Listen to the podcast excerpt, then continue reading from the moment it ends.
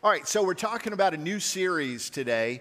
Uh, we're going to carry it all the way through January. I'm really excited about just talking through the gospel. I'm going to give an introduction today, and you're going to begin learning a little outline that might be helpful to you when you're talking to other people and just reflecting on gospel truth and the message of the gospel. Then, next Sunday and the following and the following, I'm going to point out from the book of Acts, chapter 8, 9, and 10, three people that God transformed radically, just saved them gloriously.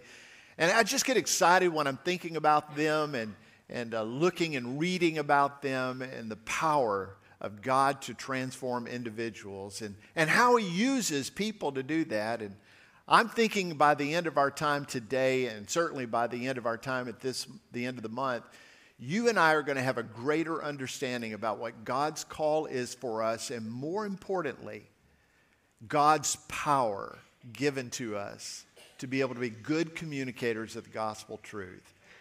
And uh, with the exercise of faith in us being gospel presenters, people just share openly about the gospel. There are going to be people in our families, in our neighborhoods, and in our community, and in our business interactions, maybe there at the plant or wherever it is that you spend time. There will be people who will be transformed for all eternity. And you're going to have a role in that. So it's really exciting for us to be able to gauge in this way. Uh, when God completed creation, there's a summary verse that talks about that in Genesis chapter 1, verse 31. It says, God saw everything that He made, and behold, that is, gather your attention right there, it was very good. That's the way creation was. Mankind was in perfect rhythm with God. His relationship with God, the harmony that he had with God Himself, with others and creation was absolutely perfect. It was just the way God had intended it to be. Adam and Eve's experience really could not be more idyllic than what they had in the creation that God had placed them in, there at the Garden of Eden. The environment was perfect. The nature of righteousness that they possessed was absolutely perfect. Their relationships were harmonious and their fellowship with God was good. It was full and complete. Now, if you remember the narrative, God had spoken everything into existence. Everything that came about was by the uttered word of God. The universe and all of its expanse came because God spoke it into existence. Our planet, of course, came in its unique atmosphere because God determined and spoke it into existence to be that way. And everything that's in it the seas, the plant life, the animals everything about creation came because God spoke it into existence. He is that powerful. However, the creation of mankind was different. God did not speak and bring about the creation of Adam. In fact, what God did is God fashioned Adam from the dirt of the ground, and then God breathed life into Adam. That was radically different from everything else that had been created. Uh, and we want to know that and we want to understand that because God wants us to recognize that you and I, mankind, humankind, is very different from the rest of creation. He has breathed life into us, He has given to us a soul. God only made human beings in his image, in his likeness. We are the only part of creation with an everlasting soul, giving us the opportunity to have communion and fellowship with God, unlike any other part of creation. Now the trees clap their hands, the psalmist says, but really, you and I are the only ones that could commune with God from our soul and have an opportunity to know God and Him to know us and us to communicate with Him very much in fellowship. Because God has made us in His likeness, we can enjoy Him, and He wants us to enjoy Him. And we can reason like Him, and we can appreciate beauty and glory like Him.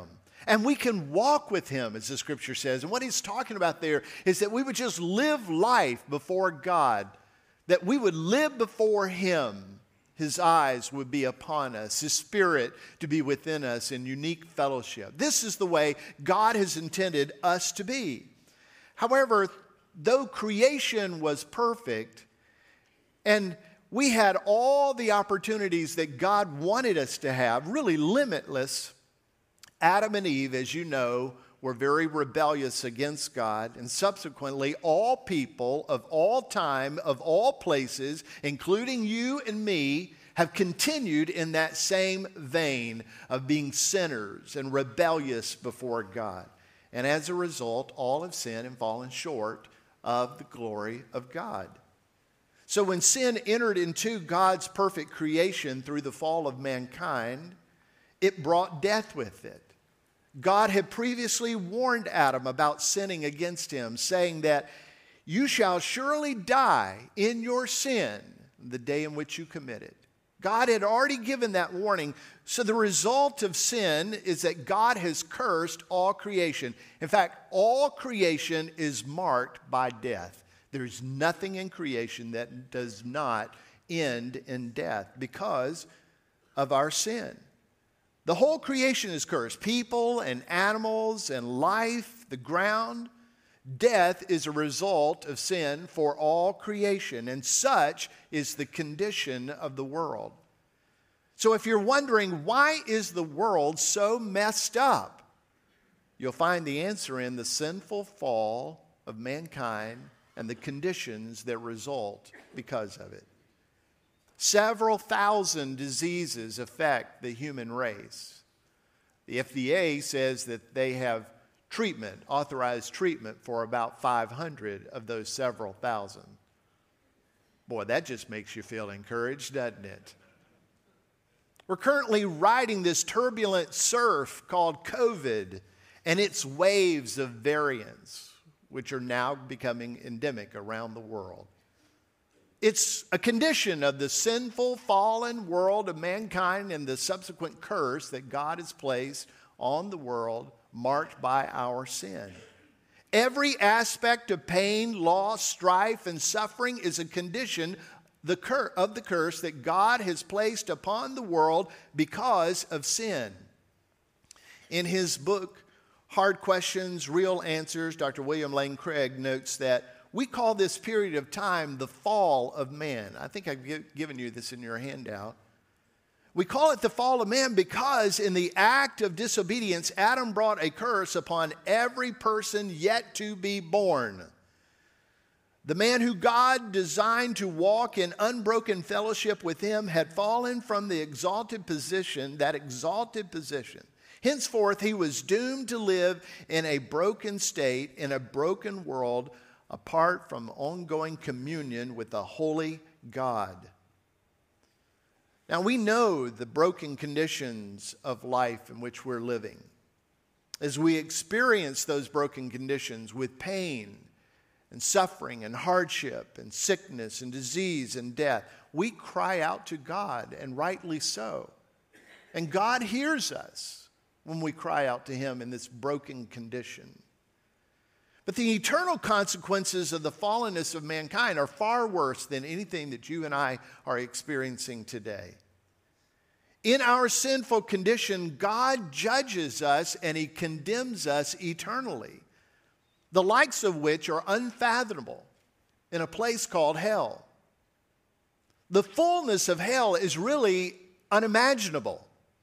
I hear people talk about it and make light of it, but it's really a heavy reality, and there is no solution to it other than Christ Jesus Himself would save us from hell and all the con- consequences of our sin. So I want you to listen to me carefully because this has sort of gotten away from Christians in the West. Hell is real. Hell is a real place and a real consequence from real sinners. It's a never ending consequence of the sinful human condition which all of us have. I know that many people don't believe in hell. That's because they don't believe in Jesus. Because Jesus spoke about hell more than any other person in the Bible. And not only did he speak about hell, but he gave us very specific descriptions about hell. In fact, he says that it is a place of eternal torment, unquenchable fire, where the worm never dies, where people gnash their teeth in anguish and regret, from which there is no return, even if they wanted to speak to a loved one and warn them about it, no way to return. He calls hell the place of outer darkness, comparing it to Gehenna. Gehenna was the place where all the refuge was dumped right outside of the walls of Jerusalem. It was the city dump and a, a place where all human waste and other waste was put. And it caught fire, uh, you know, a long, long time ago. And like a dump when it catches fire, it was constantly smoldering in all the smells and all the heat and in all the flames that are there. And Jesus describes hell in the most picturesque way that Jewish people could understand. It's like Gehenna. The worms are there and the flames are there. He gives it that kind of description. Now, listen, I didn't come here today to tell you about the brokenness of mankind. I didn't come to tell you about the curse of God upon the world because of our sin. I didn't come to tell you about hell and all the bad news that relates to it. I came to help you and me to be reminded that there is bad news. It's the condition of mankind that moves us to good news, which is the gospel of Jesus Christ, which transforms and changes every reality that I've already spoken about. This is why we are encouraged by the gospel. Because the reality of the condition of mankind is so significant, so dark, so despairing, so needful that if it weren't for God coming in and transforming us, taking us out of the realm of hell and into the realm of heaven, it would never happen. But it has happened. Jesus Christ has come to afford us life, new life. The old passes away. The debt against us has been erased. The righteousness has been given to us in the name of Jesus Christ. And our faith is there. And that is good news because that changes everything. So I want to focus right there for a little bit with you. And I invite you to take your hand out and just follow along. I'm going to go through an acrostic cross, C R O S S. It'll help you to remember the main points of this. And we're going to talk about this throughout the month. If you're in our self published curriculum in Life Group, you're going to dive deep into this. And even if you're not in that for some reason, you can go over to Guest Connections or over in Cafe 59 and pick up a copy of that curriculum. Or what I do is I go to our Meadowbrook app and I look right there. If you see on the upper banner, uh, you'll see the harvest there. Click on that. It'll take you to everything uh, that we're doing in all places where we're talking about the harvest. Uh, I encourage you to do that. Spend some time there. Now, let me explain this gospel by using this real simple form of an acrostic C R O S S. The first I've already mentioned to you is condition. And you, you might ask, uh, how is it that the world is so messed up? And as I've already mentioned to you, it goes back to our condition as sinners. Everything that we're dealing with in brokenness, every situation that's dealing with in brokenness, every sickness and disease, every death and despair, it all roots back to the broken condition that mankind has. For we have all sinned and fallen short of the glory of God. It all roots back right there. And we're not blaming it on Adam and Eve. I'm blaming me. I choose to sin. Oh, sure, it was an Adamic sin that got passed along from generation after generation after generation all the way to me. And I regret it, but man, I passed it on to my three sons, and they have passed it on as well. It's the condition of mankind. All have sinned. There's not a person in the world who hasn't sinned and keeps on sinning. We have all sinned. Everyone and everything now falls short of the glory of God. Where God looked at creation at one time and said, It's very good. Now he sees the scars and the markings of the sin of all of us. We all and all things fall short of the glory of God. The brokenness of people is a result of the conditions of people, and that condition is rooted in sin. So we come first to understand the condition. But then out of the condition, we find the good news beginning, and that is that we have been rescued. Uh, we, were, we are rescued by Christ. In fact, our, our favorite verses among us is John 3:16, "For God so loved the world that he gave his only son.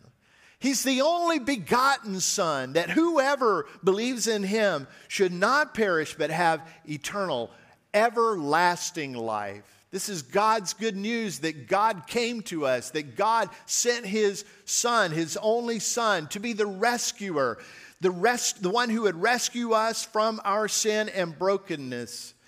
I can tell you with certainty that Jesus lived his life with perfection. He lived his life righteously before God. He was sinless, and the purpose was that he might be the substitute for the sinfully condemned.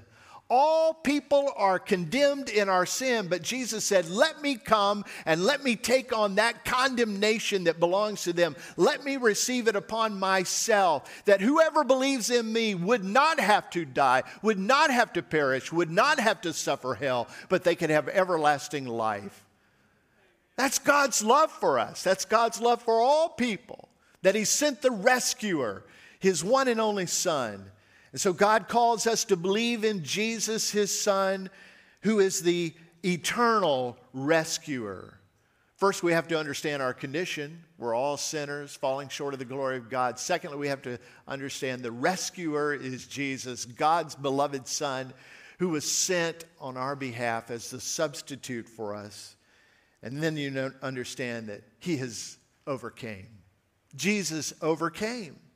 God's Son, Jesus, overcame sin and death and Satan in his death, burial, and resurrection. Here, here's what 1 Corinthians 15 says Christ died for our sins in accordance with the scripture, and he was buried that he was raised on the third day. And of course, all of that is according to the scripture.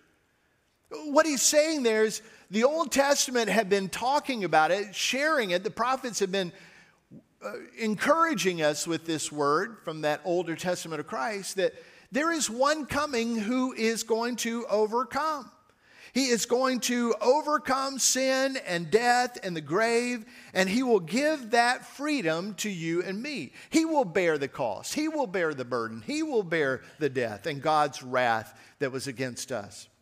And so, by His burial, and resurrection, Jesus proved to be victorious over death and over the grave.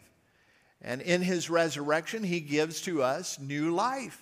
For those of us who put our faith in him, we put our life in him, he gives life to us, everlasting. Oh, we understand our condition. We're sinners. We understand that there's a rescuer. His name is Jesus. And we know what he has done. He has accomplished, he has overcome because he is the only one who could overcome sin, death, and the grave. And for those who put their faith and trust in him, he gives us that victory by faith. It's a wonderful thing. And that brings us to the first S that we are saved.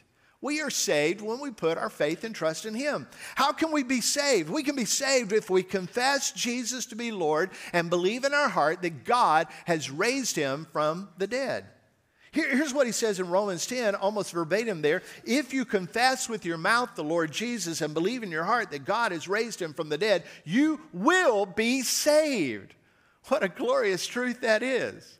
So here's what he's saying the confession is not just words, the confession is your life. Jesus is Lord, He is Master, and I am not.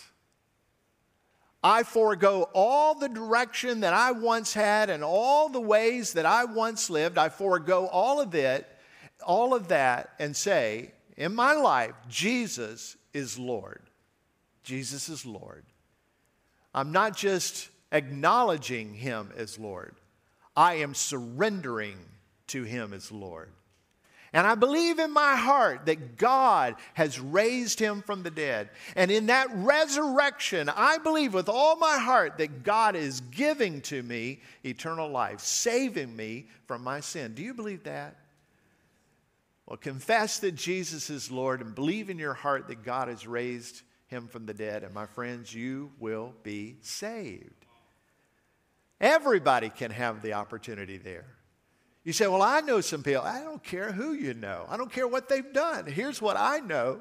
Jesus said, Whoever confesses with their mouth that he is Lord and believes in their heart that his Father has raised him from the dead, they will be saved. What a glorious truth that is. It's our hope in living that Jesus is Lord. We submit to him. And we believe with all of our heart that God has raised him from the dead. And if he's raised Jesus from the dead, in our salvation, he'll raise us from the dead as well. And we'll be with him for all eternity. Hallelujah to that. And that brings us to the last S in this acrostic set apart. That God is not only saving us, but he is setting us apart. In fact, you know, now we live set apart to the new life that has been given to us in Christ Jesus. When we baptize people, we are baptizing them, eh, signifying that they have died to their old self. We raise them out of water, signifying that they are resurrected new to walk in the newness of life that the Holy Spirit has given to them. Because they're set apart. The baptism didn't set them apart, God set them apart by faith when they acknowledge who Jesus Christ is and they submit to Him. Romans 6 4 says it this way Now we were buried, therefore, with him by baptism into death, that in order that just as Christ was raised from the dead by the glory of the Father, we too might walk in newness of life. What a glorious truth that is. You say, Well, I'm struggling in this. I, I, I, don't find myself walking in the newness of life. Oh, my friends, you need to walk in the Spirit, the things of the Spirit.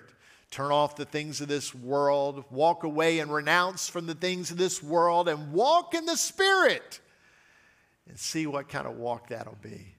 It'll be newness of life. Now, I want to ask you to consider about five things. First, if you've yet to do so, I want you to receive this message and be saved. I want you to be saved. I'd rather you not come to church.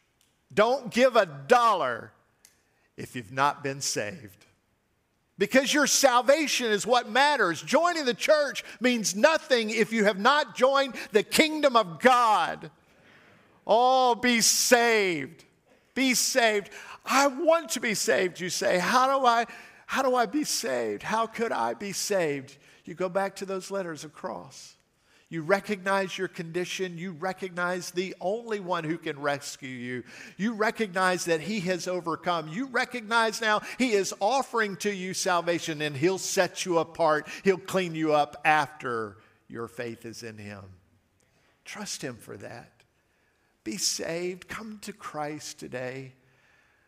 I want to give you that opportunity to take a step of faith today. And at the conclusion of this service, we're going to sing a final song. And I'm going to invite you just to step forward. There'll be people be, uh, who will be down front. They'll, they'll receive you. They'll say, How can I pray for you today? And you'll say, I'm saved.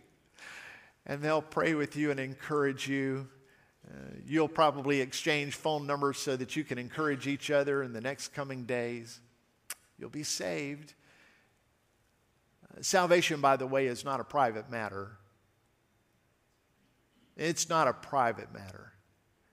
You're saved and coming into a family. You're saved and becoming a flock. You're saved and invited into a fellowship. You're, you're saved, encouraged to lock your shield of faith with others who have shields of faith, that you might prosper and stand in this wicked world Oh, your salvation is not a private matter, it's meant to be very public. So step forward.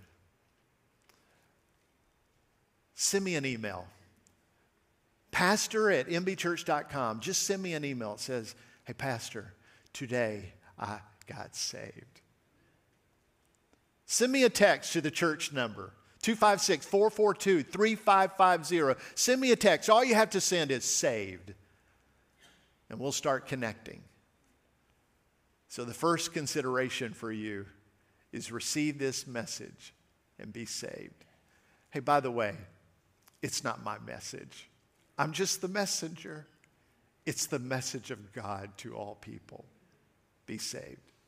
All right, secondly, accept God's call to be a messenger of this gospel truth. Just accept God's call. You say, well, God hasn't called me. Oh, if He saved you, He's called you to be the messenger. So you say, well, I'm not very good at it. Let's don't worry about that yet. Let's just first accept God's call that we are His messengers. L- let me just tell you, there's never been an angel that has brought the message of God to save a single soul. Never. Only people. You don't get saved by hugging on some tree. You don't get saved by being out in nature. You get saved from God's Word. And God's Word that is faithfully shared by others. So share God's message by first just saying, okay, Lord, I want to receive the call that you have given to all Christians to be a messenger.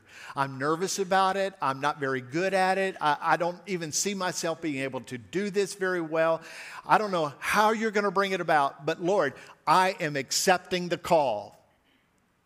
That's first and foremost. I can remember just in a flash of memory being in my bedroom in the basement of our home when I was a young guy, just a teenager and I remember God extending, me understanding God's extension of his call to my life, and me giving him all the excuses in the world why I couldn't accomplish that, and why he's probably not correct in calling me to that. And then I just had this overwhelming sense of truth from the Spirit of God. And it was all I'm asking you to do is be obedient to my call. You leave the equipping up to me. That's a good way for us to think. Okay, God, I don't know how this is going to come about. I don't see myself being very successful in it. I'm just accepting your call to be your messenger. How do you know you have the call? Go ye therefore. That's the call. Matthew 28. God says, Go and make disciples of all the world. So just accept God's call. Then, number three, learn the five verses that I mentioned today. You probably have two or three of them already down. Just learn the five verses over the next month.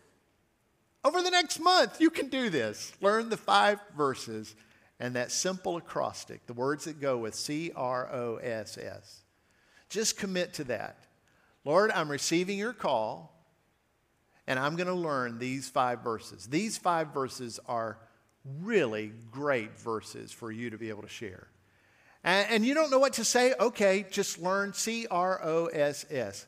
By the way, there was another one that we used to do. It was called Faith. And uh, we would go through the acrostic faith. I was with a guy, he's a good friend of mine, and we were in New Orleans, Louisiana, and we were just moving door to door, just knocking on doors and getting into conversation with people and trying to share that acrostic, F A I T H. And the first time, uh, faith, we were supposed to say something relative to the letter F, and you know what he said? God loves you. And we got to the letter A, and you know what he said? God really loves you. And we got to the letter I, which was is supposed to be like it's impossible for you, but he's like God really, really loves you. And we went through all five letters. My job was to pray for him. It was his door to knock on. Pray for him the whole while I'm praying, oh God, only you're going to be able to do this. Save this person from their sin. He went through all five letters just telling somebody that God loved them, then invited them to receive the gospel of Jesus Christ and his love, to commit themselves to him. And you know what that person did? They accepted Jesus as their Savior. It's not the F A I T H, it's not the C R O S S, it's God's Word, it's God's Spirit, and it's your obedience that He'll use to strike faith into that individual. Just trust Him. Okay, I'm going to learn C R O S S, and I'm going to learn the five verses that go along with that. How, how, do I know what those five verses are? You're going to pull out your Meadowbrook app and you're going to look at that and you're just going to review that regularly. Or you're going to keep this handout that I've given you today with this message and it's all in there. You're going to stop by and pick up our life group curriculum at one of those two places and you're just going to review it. Well, I don't know, I'm too busy. Oh, you watch three hours of TV every night. Come on, you can go through that. You can do it.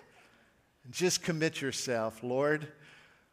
Thank you for saving me. And Lord, thank you for calling me. Man, I'm kind of scared about that, but thank you for calling me. And Lord, help me in my little memory to get five verses down and C R O S S. I want to do that. I want to do that. I want to be available to you. So I want to do that. And then identify and begin praying for lost people.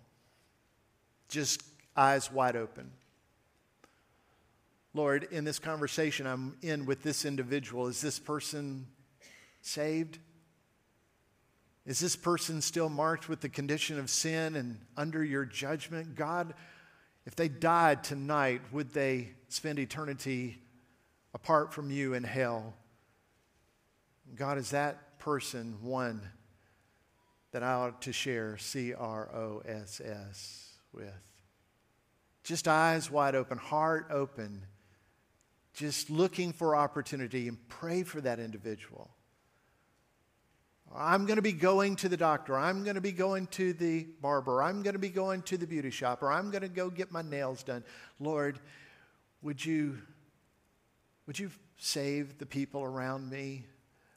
I'm going to try my best to go through CROSS, or I'm going to try to go through these verses. I'm going to share with them. Lord, would you, would you save them today? Just identify and pray for individuals. And then I want to ask you to do probably one of the more difficult things.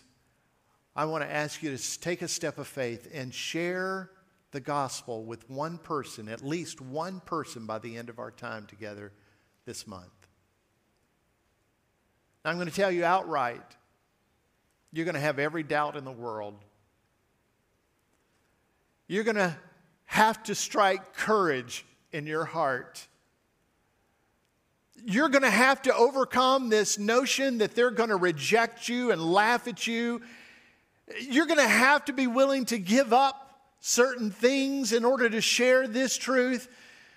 But I want to ask you right now just commit yourself. God, it's your word that's going to save them, not me. God, it's you extending faith through them, not me. God, it's your grace, not mine. And if you'll give me courage, I'm going to be obedient to do it. I'm going to be obedient to do it. I'm going to prepare myself. I'm going to know what to say by memorizing CROSS, and I'm going to memorize these five verses, and I'm going to practice them. I'm going to get seasoned at them just so I can make sure that I have the way to talk to people. Just trust Him. You know what I'm seeing at the end of this month? I'm seeing family members saved. I'm seeing friends that you've never talked to about the gospel. I've had this conversation with friends before. I, am kind of embarrassed to ask you this. What I'm about to talk to you about is so important, and I'm embarrassed. I want to apologize to you because I have not brought it up to you before, but I want you to know from my heart to your heart, I have a message from God for you. There's a condition of sin that causes all the brokenness in this world. And man, it marks us. And if you think it's bad here, wait for eternity. It's really going to be bad there in a very literal place of separation of God called hell. But in God's love for you, He sent a rescuer. His name is Jesus. He's the only begotten Son of God. And He's come that whoever would believe in Him wouldn't have to perish, wouldn't have to die, but could have everlasting life with Him. And Jesus came as the rescuer, as the overcomer, one who could overcome sin and death and the grave and make us victorious as well. And you can be saved. You can be saved from your sin. You can be saved from God's justice against your sin by trusting and believing in Jesus. If you'll confess with your mouth that Jesus is Lord and believe in your heart that God is raised from the dead, you'll be saved. And God will set you apart. And when He sets you apart, it'll be to a new way of living. And you might say to your friend, I wish I had told you this before, but it's so important that I'm bringing it before you now. Would you trust in Jesus? Come to Him to be saved? Let's pray together, you'll say. I'm telling you, God will use His Word. God's Spirit will use your efforts. And your friend, your family, your neighbor, your coworker just may enter into eternal life with Jesus. Now let's ask Him to help us to do this. First, Lord, there's probably some who are watching online, listening on the radio, engaged in a podcast, or here in this room that you purposed for them to be under the teaching of your scripture today. And they've heard my voice, but more importantly, they've heard your spirit speak to their heart.